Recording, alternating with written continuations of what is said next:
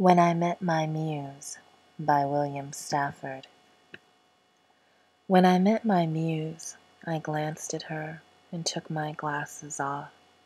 They were still singing. They buzzed like a locust on the coffee table and then ceased. Her voice belled forth and the sunlight bent. I felt the ceiling arch and knew that nails up there took a new grip on whatever they touched.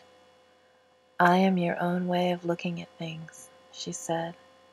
When you allow me to live with you, every glance at the world around you will be a sort of salvation. And I took her hand.